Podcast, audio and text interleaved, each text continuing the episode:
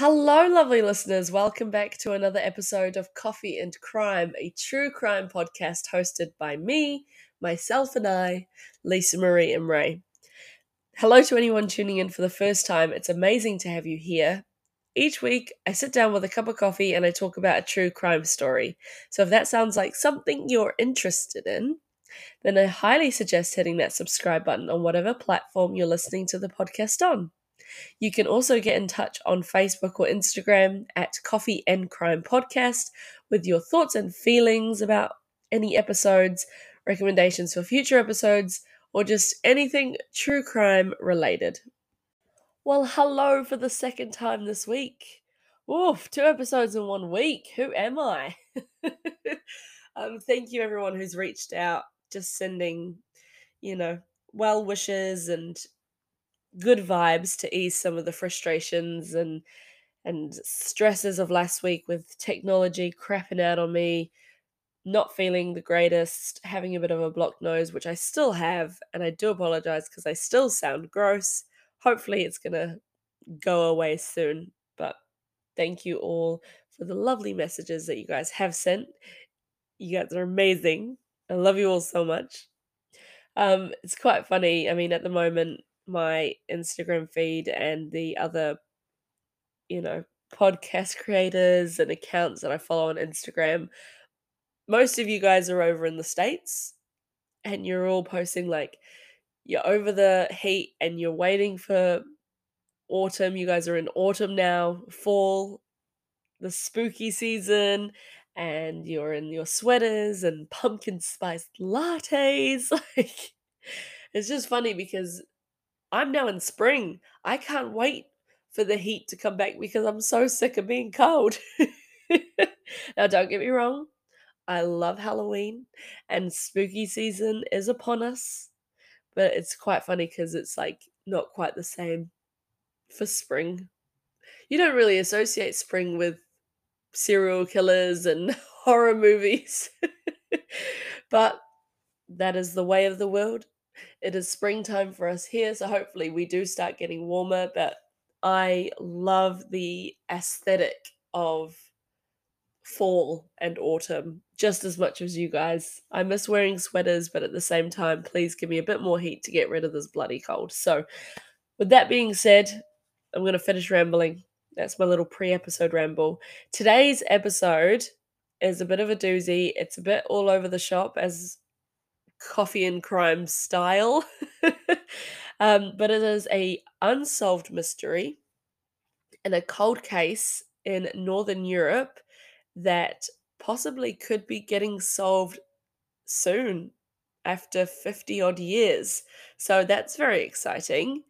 Um, again, with it being a Northern Europe country, there are names and places not in English.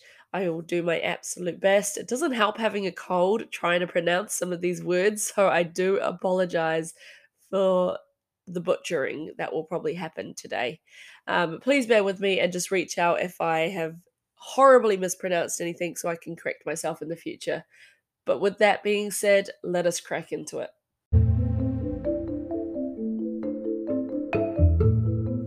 Warning the following episode contains adult language, discussion on suicide, and a description of a corpse that listeners may find disturbing. The podcast is intended for listeners 16 years and above. Listener discretion is advised.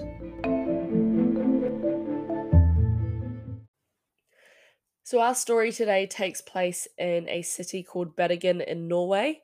It's a city in the Vestland County on the west coast and is the second largest city of Norway with a population of roughly 286,930 people.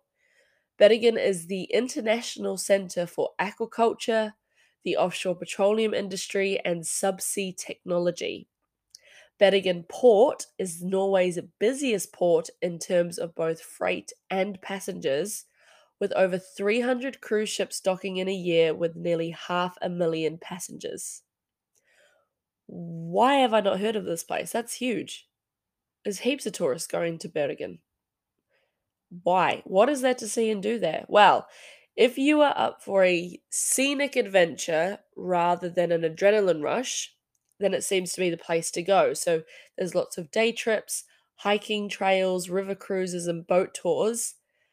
But probably the main attraction of Bergen is the mountain range that surrounds the city. So Bergen is often referred to as the city between seven mountains. However, uh, it's unclear as to why they're called mountains because they look more like hill areas, I suppose. Um, now, don't get me wrong, they look absolutely breathtaking. This the scenic photographs that you can see of the city if you haven't been there look absolutely beautiful. But just to put it into perspective, Mount Everest is 8,848 meters high. Mount Kilimanjaro is 5,895 meters high. Mount Ruapehu is 2,797 meters high. Whereas the seven mountains surrounding Bergen range from only 230 meters to 630 meters high. So, same, same, but different. Uh, they're like the little cousins of uh, mountains. also, the number seven is quite loose because a lot of the hill areas, a lot of the mountains are actually part of the same structure. They're just kind of like spread out. Yeah, I don't know. But they're called they're called the Seven Mountains. Now, Bergen is known as a lot of things. So, the city between the Seven Mountains, the unofficial capital of the Western Norway region, the black metal capital of Norway, due to its role in early Norwegian black metal, and also the street art capital of Norway. So the mystery artist Banksy is quoted with taking a lot of inspiration from his visits to Bergen in some of his artwork. So now we have a little insight as to where we are. Let's talk about why we're here. On the 29th of November 1970, a very cold morning, a university professor and his two young daughters were hiking in the foothills of Ulriken, which is the highest of the seven mountains. They were in an area that's generally known as Isdalen, which translates to the Ice Valley.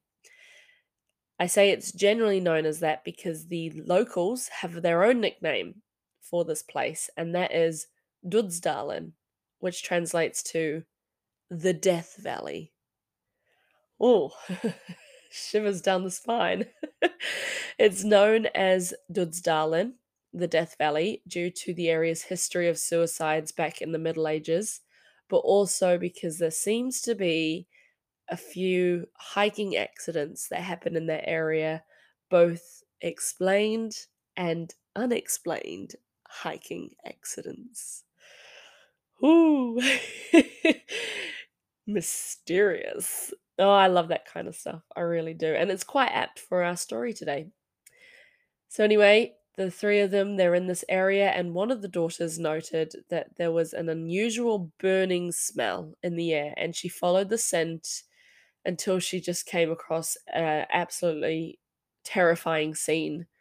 Between large rocks in a steep wooded area off the track lay the body of a woman burned beyond recognition. So the girl ran back to her father to let him know, absolutely terrified out of her mind. I, I couldn't find how old the girl was, but honestly, I think that would traumatize anyone of any age. So the three of them quickly made their way back into town to alert the local police.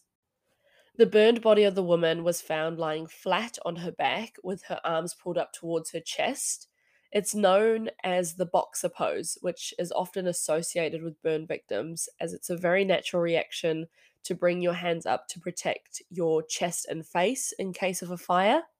It's where all the good stuff is. Got to protect it. Now, the woman's legs, arms, face, and hair were completely charred. Her back was considerably less burnt, but her buttocks and upper thigh region were undamaged. Also, her abdomen area was the least burned on her front side, which suggested to police that at the beginning of the fire that took place, she was sitting down, slightly bent forward, which would have shielded that part of her body. But then, as she was found lying on her back, it was as if she had thrown herself back from whatever fire happened. Now, even though there was the burning smell in the air, the body and the surrounding areas were cold, and the police could not tell how long she had been there for. So her body was taken to the Gades Institute at Haukeland Hospital for an autopsy to be completed because the police needed answers as to what could have possibly happened here at this scene. And she was given the placeholder name of Isdalskvinnen or the Isdal woman. The pathologist conducting the autopsy, Johann Christopher Geertsen, reported that the Isdal woman's cause of death was from carbon monoxide inhalation, and this was deducted from the soot and ash residue found in her lungs. Now, this means she had been alive, breathing in smoke when she was on fire, which is just an absolutely horrific and painful way to die. There was evidence of bruising around the woman's neck, but it is undetermined as to how it got there, but very likely from her fall, from landing between the rocks. Her head was somewhat lodged between them, so possibly could have been from that. Now, the contents of the woman's stomach showed 50 to 70 tablets of Fenemal. Fenemal is a medication that is widely used to treat epilepsy and seizures, but also could be used for anxiety or someone with drug withdrawal. Now, the side effects of Fenemal are decreased level of consciousness and a reduced effort to breathe. So it sounds pretty cut and dry. She popped a load of pills and then set herself on fire, right? Well, the toxicology report shows that her bloodstream only had 4 milligrams of Fenemal absorbed. 4 milligrams is not a lethal dosage. So the 50 to 70 tablets in her stomach had not been absorbed, so therefore played no part in her death. Now that's very important to remember. So the scene where the Isdal woman was found, it is reported that there were no signs of a campfire or any type of fire pit anywhere near her. So the big question is how on earth did this woman end up on fire? Right? It's it's what's on everyone's mind. Now, the police did find some personal items scattered and placed around the body. Now, I say placed because one of the forensic investigators, Tormod Bønes, thought that the scene, quote, looked like there had been some kind of ceremony, end quote. So the woman's steel wristwatch, a pair of earrings, and a ring were not on the body, but somewhat neatly laid on a rock next to her as if she had taken them off and placed them there for whatever reason. There were a pair of rubber boots placed next to her as well. There were burnt up remains of a bag, a woolen sweater placed on a nearby rock, two plastic bottles that were partially melted, an empty bottle of St. Hallvard liqueur, a burnt up umbrella, burnt up paper, and a matchbox from Beate Uhse, interesting little tidbit that will come up later. Beate Uhse is Europe's first ever sex shop. So keep that right at the back of your noggin. Now, underneath the body was a fur hat that was reported to smell of petrol. However, only a drop of petrol was retrieved from the ground underneath her, a very minuscule amount.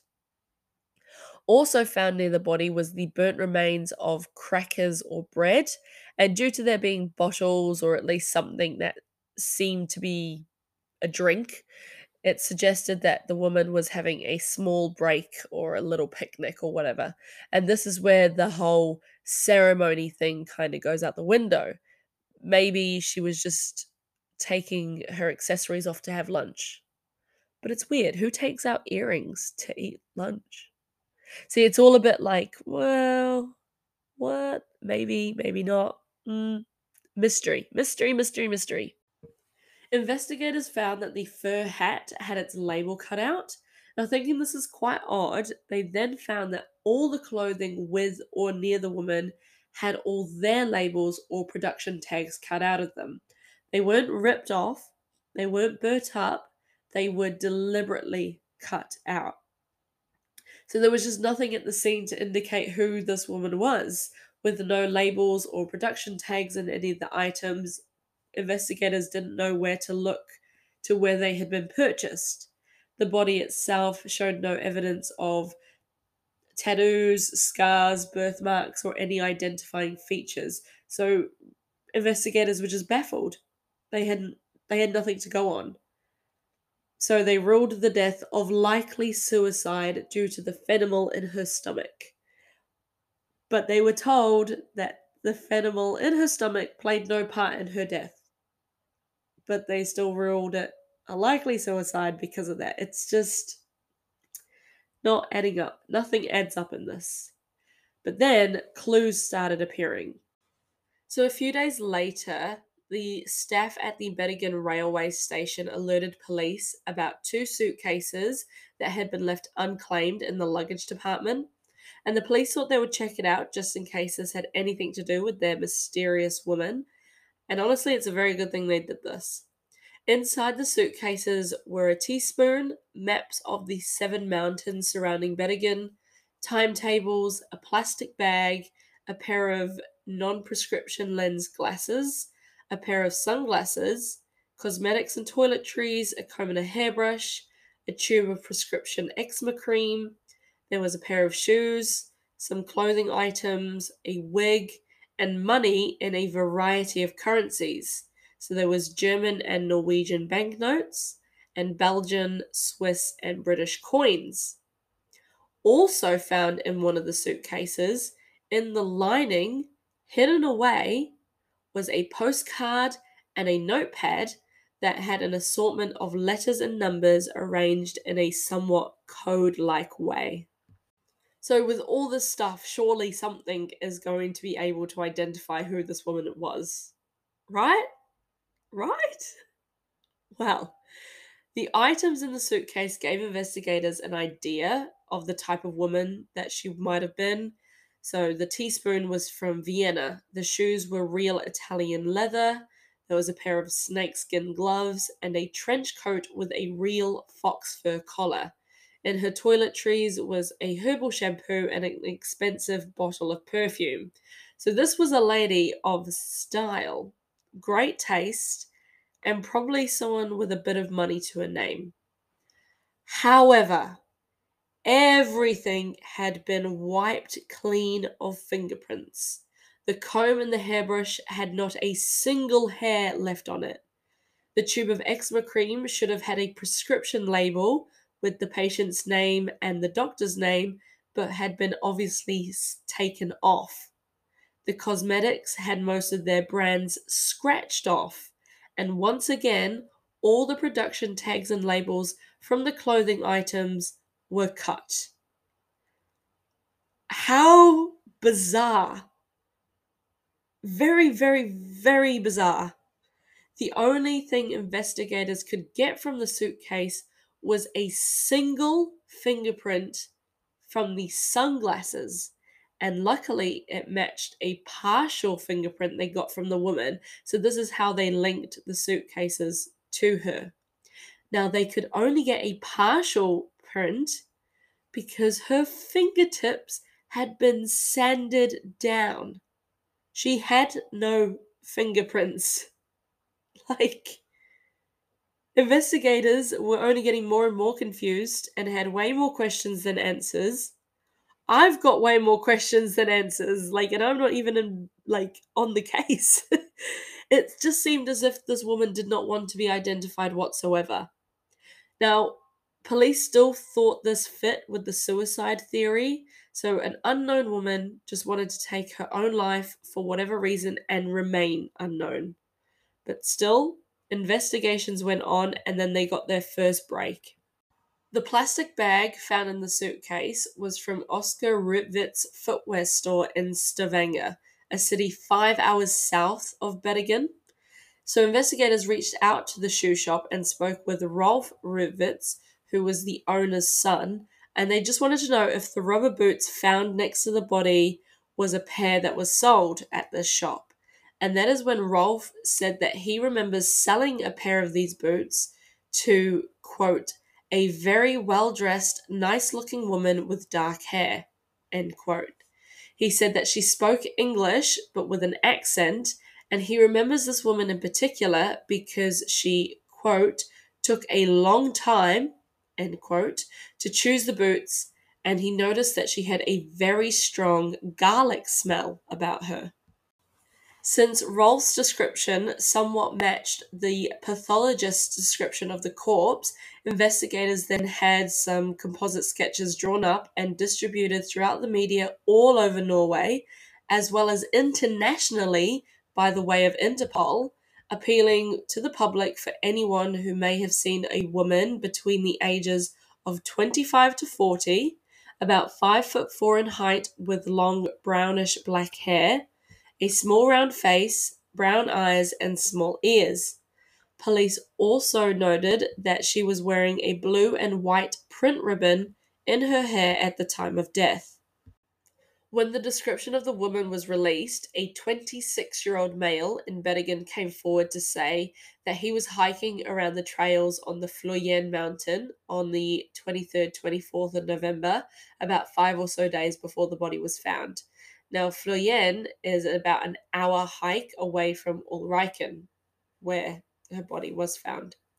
Now, when the witness was hiking, he said he passed a woman who matched the description, and he noticed her because she seemed very out of place. She was well dressed, more like for a day shopping in town rather than hiking around a mountain. And he said not long after passing her, he also saw two men dressed in black coats. Again, not attire for hiking, but they were going in the same direction as the woman. The witness said by the time that he put two and two together and worried for the woman's safety, he turned around to try and find them, but he couldn't find the woman or the two men anywhere. Now, according to reports, when this man came forward to share his his testimony, his statement, he was told by police to, quote, forget about it, the case will never be solved, end quote. So his name nor his testimony were ever recorded at that time. So we only know about this witness now because he came forward again in 2005 to a local newspaper about what he knew and what the police told him, which is very strange. Staff from the St. Svithun Hotel in Stavanger also came forward to investigators, saying that a Fenella Lorck checked into their hotel from the 9th to the 18th of November. This Fenella Lorck matched the description of the Isdal woman. Also, the dates, 9th to the 18th, coincided with the date of purchase of the rubber boots from Oscar Rørtveit's footwear store. So this was a huge break for the Isdal Woman's investigation team. Finally, a possible identity for this woman. But then more witness reports came in from different hotels all over Norway, all reporting of a woman matching the description was checking into their hotels, but all of them had different names. So, to check into hotels, most of them required guests to show a passport or some form of identification, but they also had to fill in a check in form. So, investigators gathered all the forms from the different hotels and they wanted to compare the accuracy of their citing. So, comparing handwriting from the forms, um, comparing reports of the behavior that was noticed by staff, and all in all, investigators were able to link nine different hotels stretching across Norway to this woman.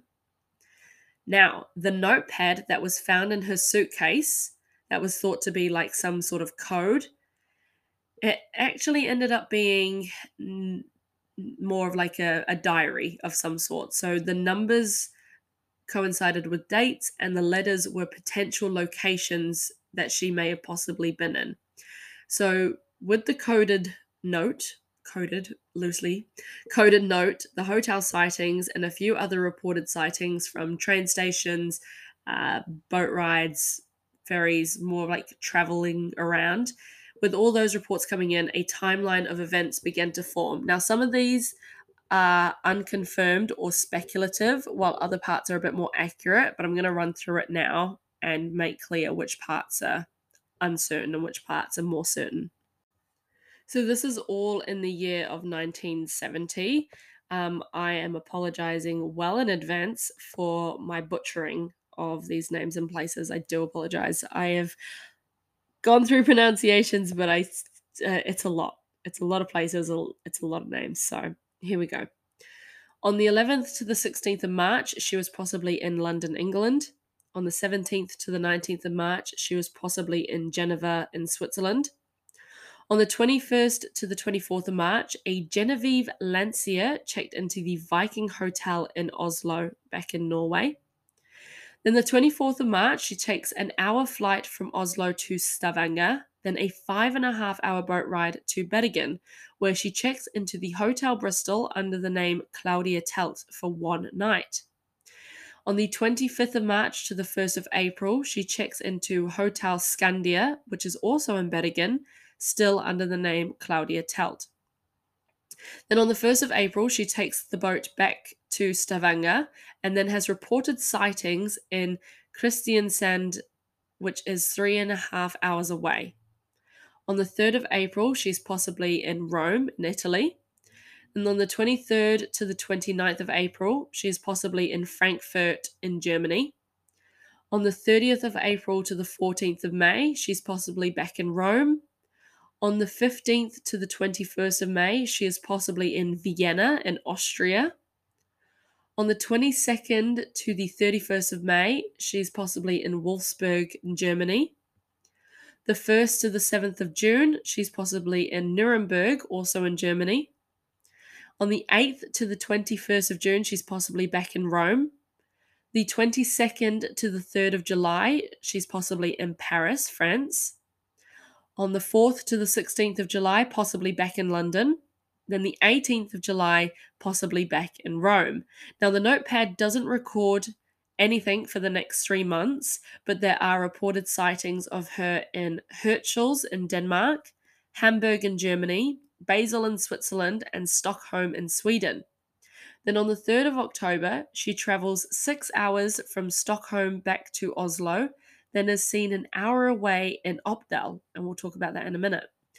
And the 22nd of October, she stays at Hotel Altona in Paris, but her name is not recorded.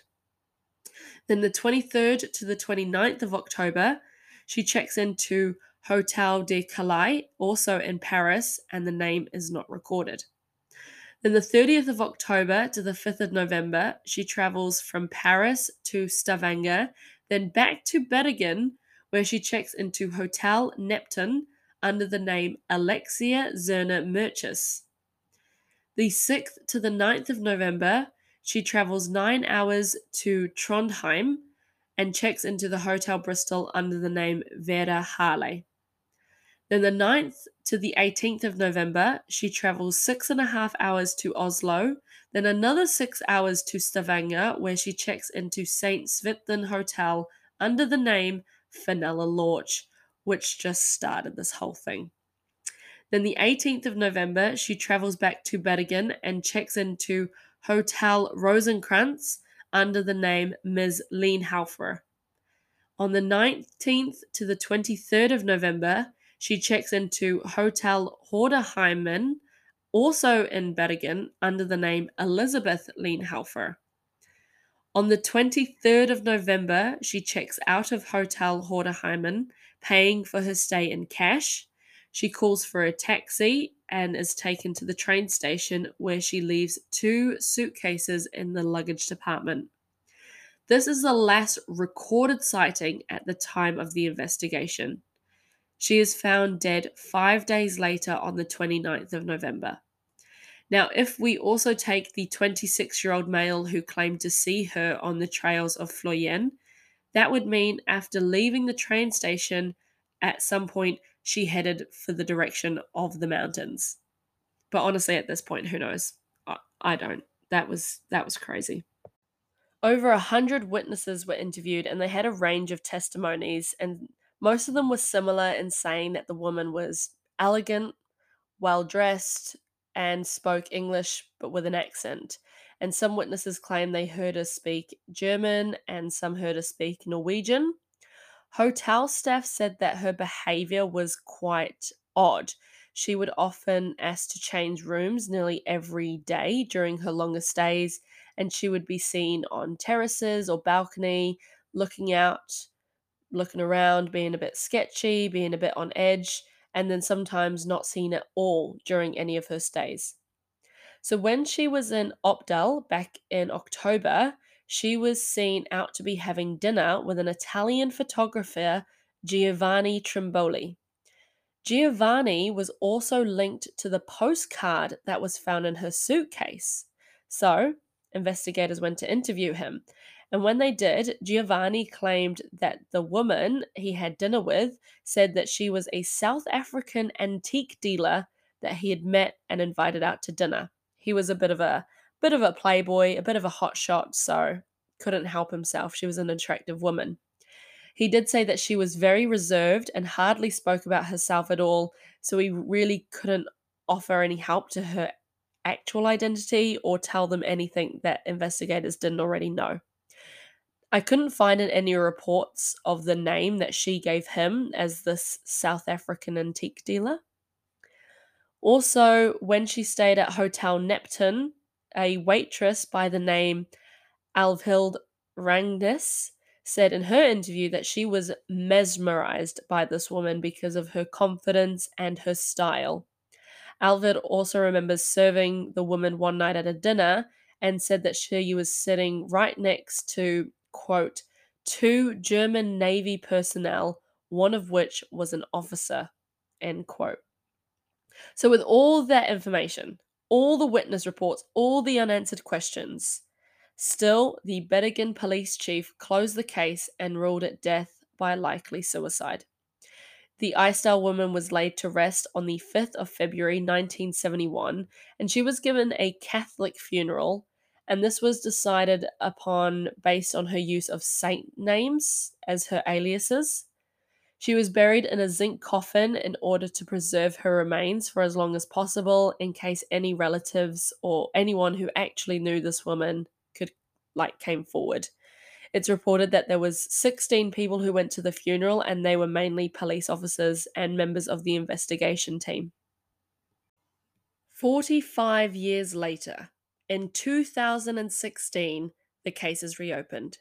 And in 2017, her jaw and teeth that were removed at the time of her autopsy and believed to be lost or destroyed were found deep in the cellar at Haukeland Hospital where the autopsy was conducted. And now testing could be done on them because of the leap in forensic technology and science in general. So she had a very unique set of teeth. She had 14 fillings and several gold crowns, which was quite unusual for someone between the ages of 25 to 40. Also, this type of dental work was not seen in Norway in 1970 or earlier. So the testing done on teeth told forensic scientists that she was born in 1930 plus or minus four years, and that she was either born near Nuremberg, Germany, but moved to France or the France Germany border as a child.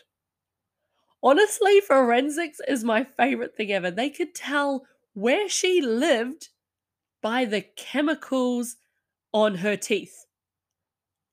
Like, what the heck? It's insane honestly for that forensic i'm obsessed with forensics this it's incredibly fascinating what tests can tell us these days but that's that's insane so the only places she could get work on her teeth done like the way that she did was either in central or southern europe or in asia so it's very likely that it was done in europe also found hidden away at Haukeland Hospital was several tissue samples from the woman's organs, including her lungs, heart, adrenal gland, and ovaries.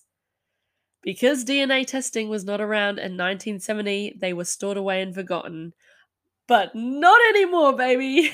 this is Awesome. In 2018, the samples were sent off for testing, and while waiting for results, the Norwegian Criminal Investigation Service, known as Kripos, published a podcast series called Death in Ice Valley. And with all the reports, all the testimonies at the time, and all their updating findings, they published it out to the public, blowing the case wide open. They received over 150 tips since releasing the series.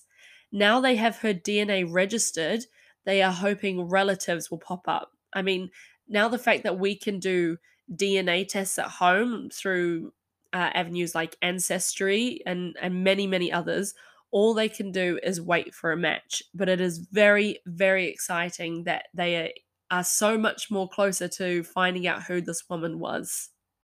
So let's talk about some of the theories because there are so many. Honestly, Reddit is probably my new favorite place to go for theories because y'all internet sleuths are wild.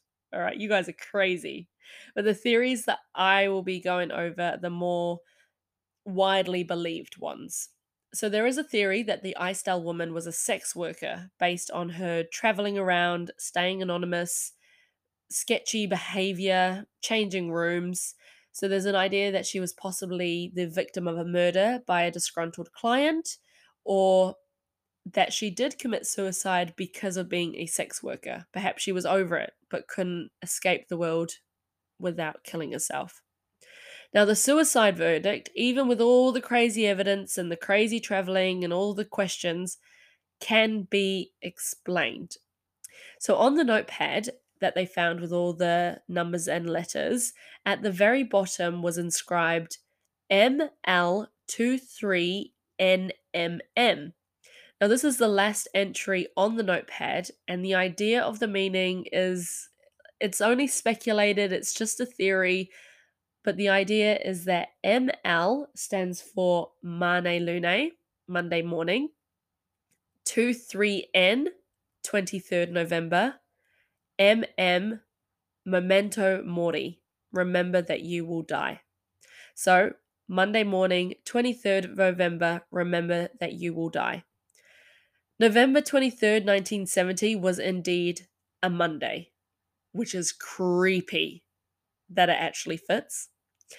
So then the idea is that perhaps her travels all around Europe was somewhat of like a farewell tour. She wanted to spend the remainder of whatever money she had left. She wanted to go out for dinner with a with a hotshot photographer and and feel a bit fabulous before knowing that she was going to end her life. And then on the morning of the 23rd of November, she climbs into Isdalen, takes her Fenemal tablets, covers herself in petrol, and then lights herself on fire. If this is the case, this is just an absolutely tragic story, which is it's so sad. Now, the most popular theory was that the Isdal woman was a spy. So in the 1970s, it was the middle of the Cold War. And now, while it sounds like a like a cheap throwaway theory, like oh yeah, she was probably just a spy, and you're not going to know anything about spies because they're so well at hiding, it actually does hold some weight. Now, someone had to be financing this travel, the different aliases, which means she probably had multiple passports, the way that her notepad was written like a code, the removal of tags and anything that could identify her, the fact that her possessions had been meticulously cleaned to remove fingerprints. But the most gripping evidence that she was a spy that backs this claim is that her movements around Norway, especially when she was in Bergen, seemed to match with, at the time, a top secret trial of the Penguin missile. So, was she a messenger spy for someone that was interested in the Penguin missiles? Was she a spy for Russia? Or was she a spy linked to the Israel's intelligence agency, Mossad? Hmm. It's, mm, I mean, I am just scratching the surface. I am not going too far down this rabbit hole today in this podcast. I did when I was researching and I was trying to like put it in a way that I could talk about it, but it is honestly so wild. It really is. It's it's a fun little rabbit hole to go down. but that is kind of the idea. Now, of course, Bergen police and the investigation team heard this theory that she was a spy, but they were, quote, shut down by higher powers, end quote. To me, that adds to this theory. Someone wants it hush hush that there is a spy in Norway, and someone wanted her to be hushed. Do, do, do, do. Like, whoo, is just crazy. One other theory that is kind of brushed over is that Giovanni Trimboli, the Italian photographer, had something to do with the death of the Isdal woman. He is known to be linked with the Italian mafia and also the man that claimed to see the Isdal woman in the Fløyen Mountains said that the two men that were following her looked Mediterranean or Southern. So, could they possibly be linked with Giovanni and the mafia and wanted to off her for whatever reason? Who, who knows? Who knows? So, that, my lovely listeners, is the baffling mystery of the Isdal woman. The traveling, the aliases, the behavior, just every turn in this case was mysterious and leads to one conspiracy theory to another and a rabbit hole of overthinking. Like I said, the theory of being a spy is somewhat exciting and sounds like something that would make a good fiction novel or a movie. But at the end of the day, it could have possibly just been a woman wanting to disappear from the world without a trace. One last thing that I will mention is that there are aspects of the Isdal woman's case that mirrors a case you may have heard of, and that is the mystery of the Somerton man in Australia. Now, there are similarities in the way that the clothing labels had been cut out on both the Isdal and the Somerton man. Both left suitcases at a train station. Both were found with some form of code like messages, and both have been thought to be spies. Now, I mean, one's in Australia, the other's in Norway. They could possibly have no links at all, but you can't help but think, you know, again, rabbit hole of overthinking. These things are just too coincidental. Now, in case you missed it, the Somerton man has recently been identified after 73 years. So another like 30 odd to go for our Isdal woman. he has been identified as Carl Charles Webb, but I think that might be a story for another time. So that is all from me. And until next time, be safe, be good, be better, and all that cheesy crap. And I will catch you all next week for another episode of Coffee and Crime.